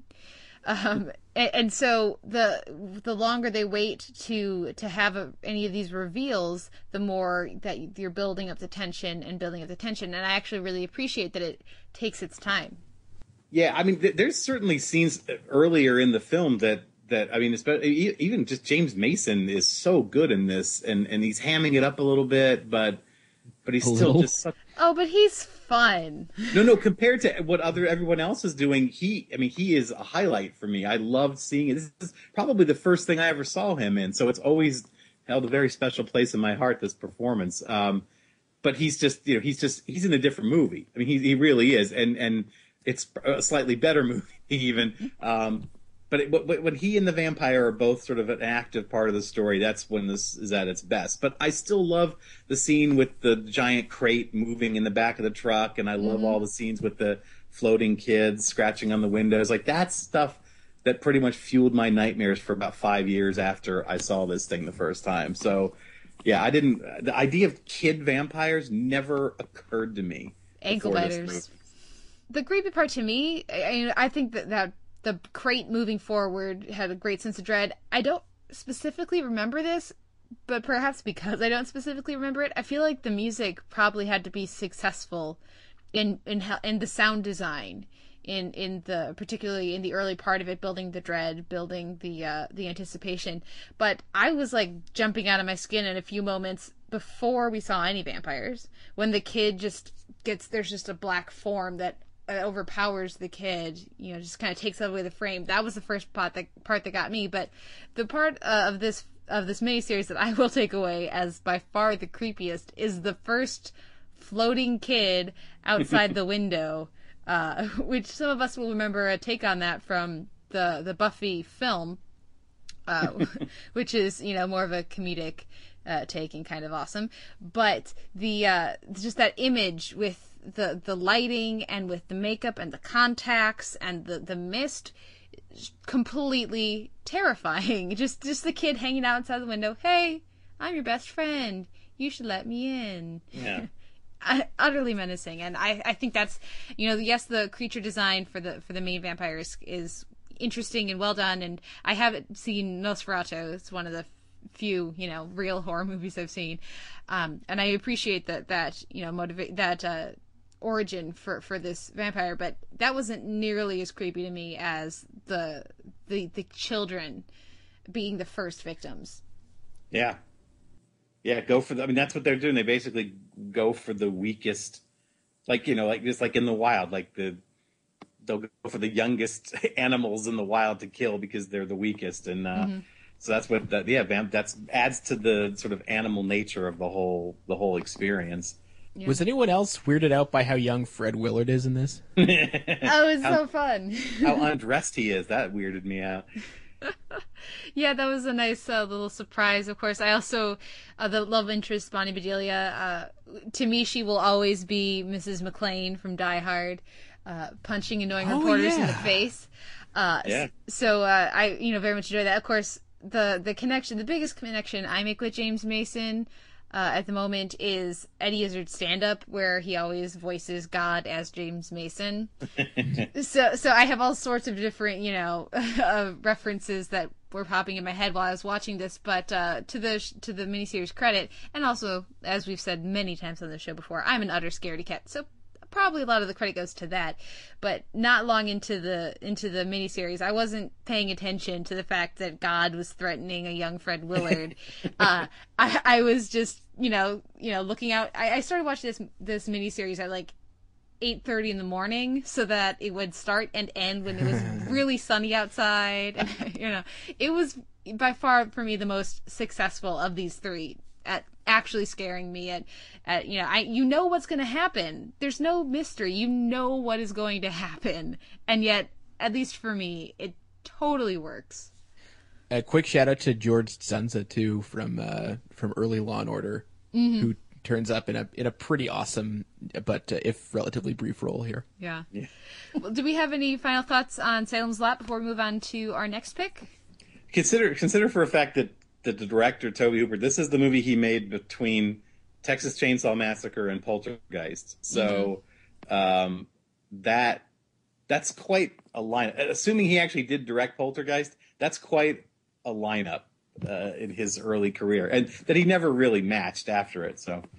yeah Well, I, I personally, I I mean, I enjoyed bits of this, but I would not ever consider putting this on the same level as Texas Chainsaw in any way. But maybe that's just me. I, I well, no, it's not the same level certainly, but it's the, the it's actually quite a. I'd say it shows more of a range than uh, some people might realize he has. Yeah, this was uh when I was watching it clearly was working cuz I was sitting there. You, you know when you can feel you watch something and I'm sure this is why people like horror movies, but you can feel the adrenaline hit your toes, you know? when you're you're sit, you know sitting there or, or lying on the couch watching something and you know that it's just a movie uh and yet your body just has that instant you know fight or flight response i guess of surging adrenaline through you uh I, I was watching this and that was happening a couple different times. I was going, yes, I understand why people, I guess, like to watch horror movies. I'm having the same biochemical response, but this isn't fun. I don't know why people do this to themselves. Well, uh, hey, if if you enjoy this, Tobe Hooper made another movie. It's called The Texas Chainsaw Massacre. I think you should watch it. See, I just said that I didn't. No, but you should though. We're preparing a care package for you. uh, Oh, full of goodness. full of movies to watch. That's So what we'll this get is. you there. This is It's just baby brainwashing. steps, isn't it? This is just, you know. Oh, you're totally yeah, you're totally getting a package on Halloween. oh, crap. This is the beginning of the brainwashing. Uh, let's move on to our next pick, Duel, which I think is perhaps best known by you know non-horror enthusiasts as that other thing that Steven Spielberg did back before people knew who Steven Spielberg was, or if they look at a list of his movies, they go, "Oh, I haven't seen that one." Uh, this is a TV movie from 1971. It's the original broadcast uh, for TV was 74 minutes. They they added some footage to round it out to 90 for the theatrical cut, but uh, pretty straightforward story. You don't piss off a tanker truck when you're driving along the road. Why did you pick this one? Oh, this this this is easy because this is uh this is Jaws before Jaws. I mean, it's basically the template for Jaws. Um, it- it's just you kind of it's just this, sort of cat and mouse thing that uh, and in fact, I think I think if you watch the uh, I think there's a one of the documentaries on the new Jaws Blu-ray has a he mentions that when the the shark is I don't want to ruin it for anyone. The shark is sort of dying, floating down to the, or maybe it's when it explodes or something. That he actually incorporated the sound the truck makes at the end of Duel, where it falls down into the cavern and all that twisted metal sound. That sound is mixed in somewhere in the sound mix of Jaws uh, as an homage to the fact that yeah, Duel is basically like his his f- first run through of of Jaws, and it's just it, but it's just such a great. Uh, it's not really. I wouldn't even necessarily say it's scary. Although there's a couple little jumps maybe, but it's just such a great, efficiently made cat and mouse game where you know we don't even we, we never see the driver of this 18 wheeler that's barreling down on this guy, the sort of mild mannered guy that Dennis Weaver plays, and uh, it, it just it's just such a rush. Like it, it, it there's like little breathe. It's just perfectly paced. It just like Jaws. It there's little breathe moments where you can breathe in between, and then just goes right back into it. It's even worse than the last scene, and um, it's just it's just such a great a great little. You know, it's it's the best known of Spielberg's pre, um, not pre Jaws, but maybe more like uh, uh, pre Sugarland Express uh, movies. Um, uh, just because it, it did again it got a theatrical release in some countries and uh, and it played really really well on television too from what I remember like people reacted to it very well so it's I don't know it's it's it's one of those movies you just got to watch it to understand but once you watch it you'll understand why it needs to be sort of listed in this group of films we're talking about Uh, Simon, what did you think? Yeah, this was my first time properly watching Duel, and I have to say I had a blast with it. Y- you know, people make the Jaws comparison, but Duel is to me sort of a weirder movie, and also sort of a psychologically more unstable one than Jaws is. And a lot of that is due. I, I have to credit uh, Dennis Weaver, who plays uh, David Mann, our, our our protagonist. And what I love about this movie is that is that David Mann is one of the least impressive protagonists in movie history. he's just this he's this you know very average guy who when he gets scared or excited he starts to sort of squeak a bit and just sort of runs around not really knowing what to do. I mean at near the end of the movie he finally gets a bit of resolve, but before that he's just paranoid and you know he's not even a particularly great driver he's just he's just he just happens to be in the way when this evil you know truck of satan shows up and you know and that combined with these you you know these um this phone call we get with his wife where and, and you know the sort of the the early radio segment where we just get the feeling that this is a totally emasculated guy and uh, that adds this weird gender dynamic that I wasn't expecting or hadn't noticed before. And I don't know, I, I find the whole movie again not necessarily scary, but uh, definitely fascinating and exciting and and and so much fun to watch. Interesting. This was definitely the least successful for me. Uh, I was watching it, and at a certain point, about I think about twenty five minutes in, uh, going, so wait, it's just gonna be this for another forty five Damn minutes. I, I I think as as much as would I you have did. what would you have liked some backstory is that what you want No, those- we don't. No, no, we didn't need backstory. I think actually that's one of the things that Spielberg gets right. There's just the, the, you know, like Simon said, there's just the right amount of backstory with, you know, you know everything you need to know about this character based on his interactions with his wife, based on the fact that he didn't stand up for her at dinner the, the other night, and based on his, you know, you know, his interaction with his radio early on. I think it's very efficient storytelling. I didn't need the narration. That didn't help. I don't think. I think they, that would have been far more successful if they'd if you trusted the audience to get it based on the performance. I think there's more they could have done with editing to give you the the main character's point of view and his his uh, where his mind was at. That I think would have made the narration even less necessary. And I think there are various points where it, um, while I do, you know, obviously you need valleys so that you can have peaks. I think it they were just too long in some of these sections. Um, there are a couple specific things I will note though. I was so very, so very glad when the the truck crashed into the snake lady's place, and we had confirmed by somebody else the truck actually existed. I was so worried it was going to be, is it in his head or is it not? I was very glad there was a concrete answer to that. And then my second thing, maybe this makes me even more unsophisticated of a horror viewer. And I understand what he's what Spielberg is going for. And at the very end, when when the truck crashes, the grinding, the stretching, the uh, of of metal, the, the the sound design is fabulous there. And I understand that perhaps this would have killed the whole you know analogy of the truck to a great beast, but we spent an entire movie watching a, gi- a giant truck that has flammable written in huge letters on its side and its back. And you spend, you know, so you spend so much time looking, staring at a truck that says flammable, and then there's no flames. Am I a terrible person for being just a little bit bothered by that? Uh, I wouldn't say flames are expensive, man.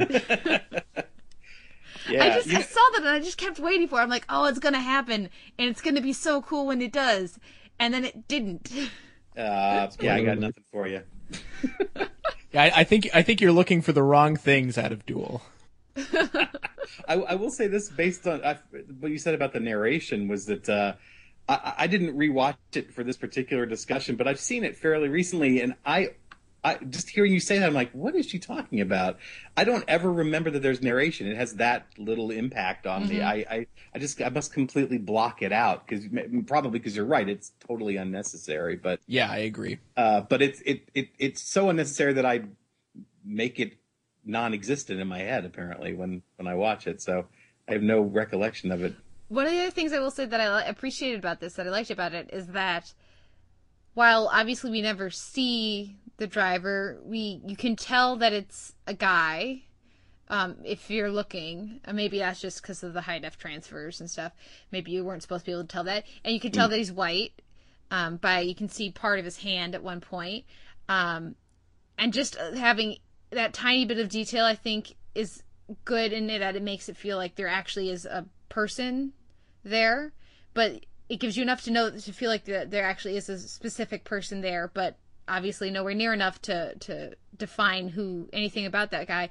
But I like that we get little inklings of maybe why he's doing it, if only in the at the very beginning of of the film, where first the guy the our, our character man cuts him off and is kind you know is just kind of a jackass about it isn't you know particularly uh you know pleasant maybe in his road manner because he doesn't think he's not even thinking. And then also they go to the gas station and he has to sit around and wait for this other guy to get his car fixed. And so that, like, you can see how there's just little things that you know push that because obviously there's a point when he comes back. Uh, and so I think I like that there's just this a tiny little detail enough to make you think that maybe you can understand how somebody just goes off the deep end and gets nuts and that and road rages and decides he's going to kill this guy. So I thought I thought that little detail was cool. I choose to believe the driver is Large Marge from Pee Wee. so I don't agree with you that it's a man necessarily. okay. no, I guess we can move on to uh, our next one. Do you guys have any final thoughts on uh, Duel? It's, uh, awesome. it's great and you're wrong. okay. That's cool. I, you know, bringing people together through their mutual agreement that I'm an idiot. That's all good with me. Uh, let's let's move on then to "Don't Be Afraid of the Dark," uh, which and then this is of course the original TV film, not the the movie remake. It's from 1973. Um, so we have here a, a trio of, of films from the 70s. Salem's Lot, of course, was in 79. Um, and this is about uh, a guy and his wife who is uh, beset upon by goblins for lack of a better word, and in a creepy house. Uh, so, uh, Steve, why did you pick this one? the goblins or whatever they are. They they just I mean honestly, and there there was another film we had in contention, Trilogy of Terror, which also features a little creature that scurries around and hides behind things and and it's it's the same the same thing. I that just freaks me out. The same reason bugs freak me out. The same reason, yeah. It just little. Well, the thing I remember most about responding to this, and this is the this is the film of these three that I have seen the furthest ago.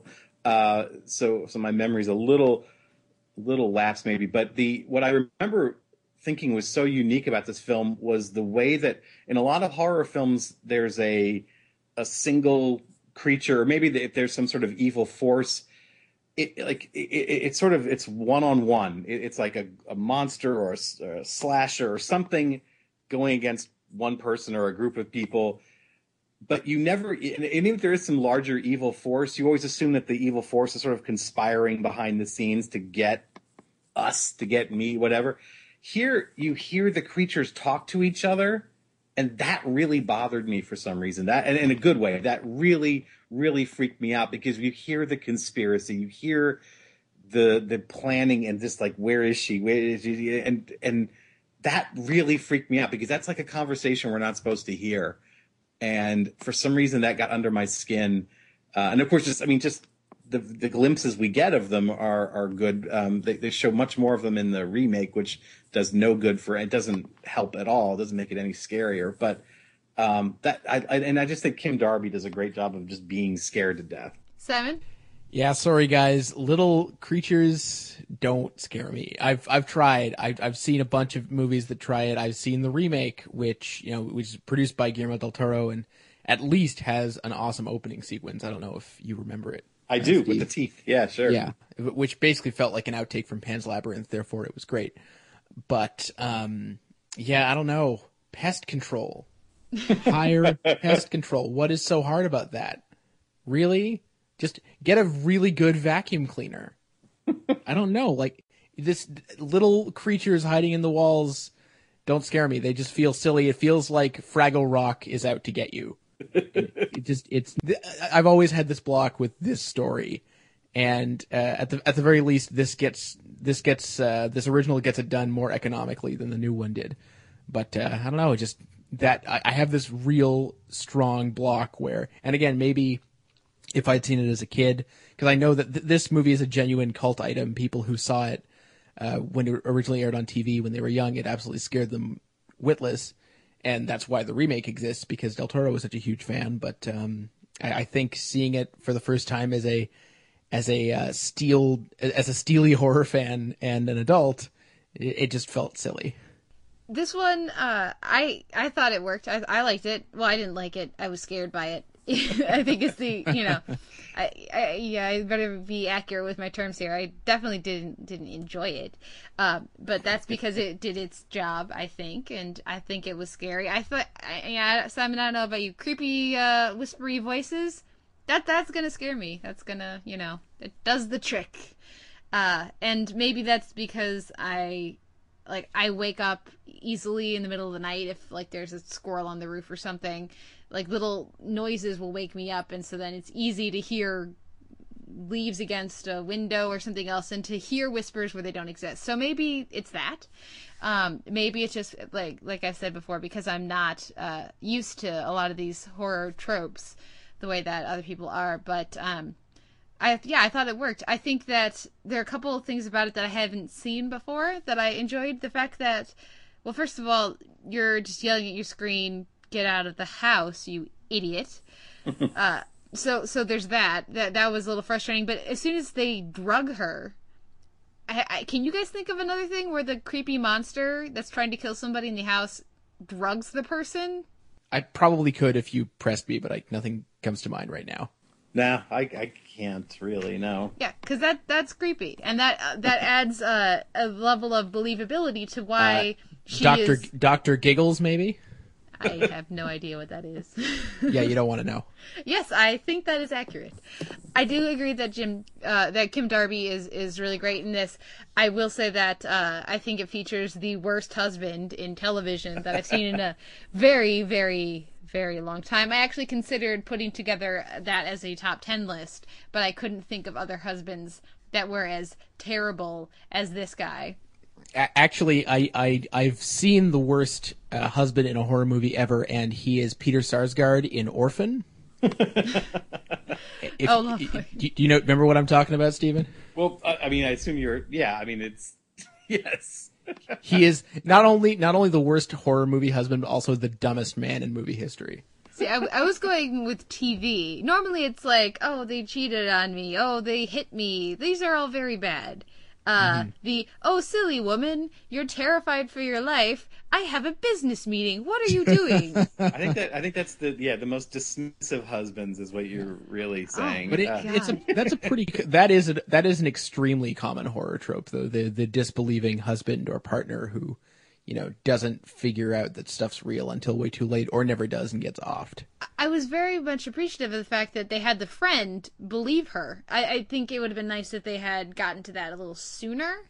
Mm. I don't know if that would have messed up their their their act pacing, but you know, I, I very much liked, especially as she was at that point uh, drugged up, so she couldn't really do ar- argue much for her defense. But you have the friend saying there are rope burns on her hand. She can't have made this up.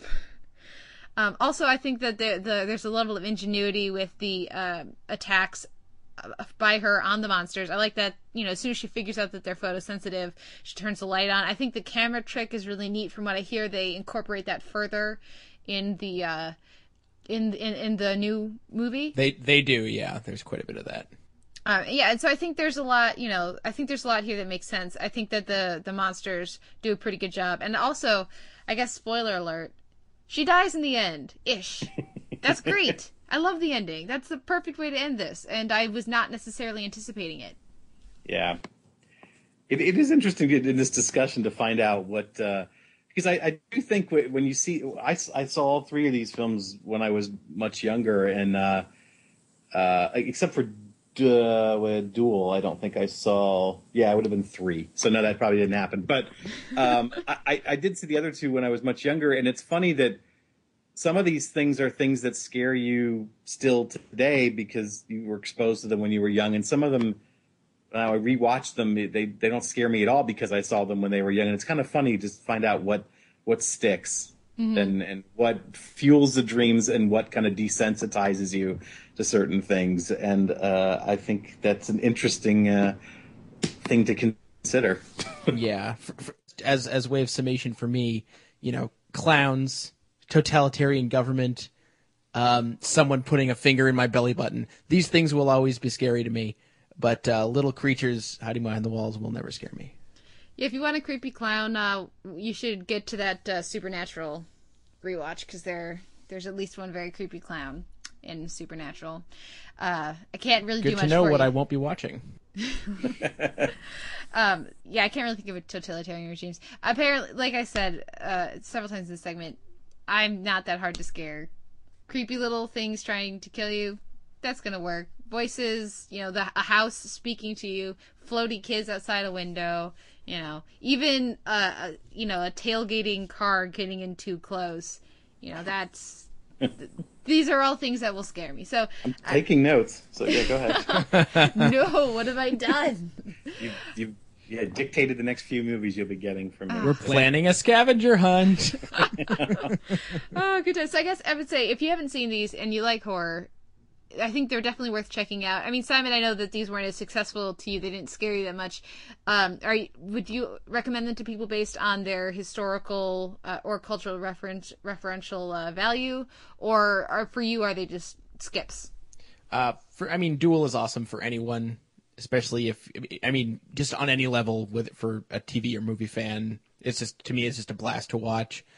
Uh, Salem's Lot, I think if you're a Stephen King fanatic, you probably have seen it already, but I think it's worth checking out. Uh, I haven't seen the newer version. I don't know if it's any more successful, but uh, and certainly as a Tobe Hooper TV movie in the middle of his sort of most successful period, I think it's it's it's earned its place in sort of horror history. But uh, yeah, to me and to to me, Don't Be Afraid of the Dark is just sort of a curiosity. Okay. And uh, Steve, obviously you picked uh, these. If you would, if you were going to tell somebody to watch one, which would it be? Um, if you're a, a pure horror fan, I would say Salem's Lot for just historical purposes, Duel absolutely is, you know, a great launching point for you know an enduring director. Clearly, Hmm. but yeah, I think I think those are the two that I would say. I think they're both important films historically, to be honest. Good times. Well, thank you so much for coming on to, you know, help scare the crap out of me. And I look forward to hopefully you'll come back and Of uh, course. Of pick course. some more. Oh, goodness, what am I getting myself into? Uh, where can our listeners uh, find you online? Uh, aintitcool.com. Thank you again so much for coming on. Everybody, thank you for listening. Yeah, We'll be- thanks. we will be back next week with another episode of the Televerse.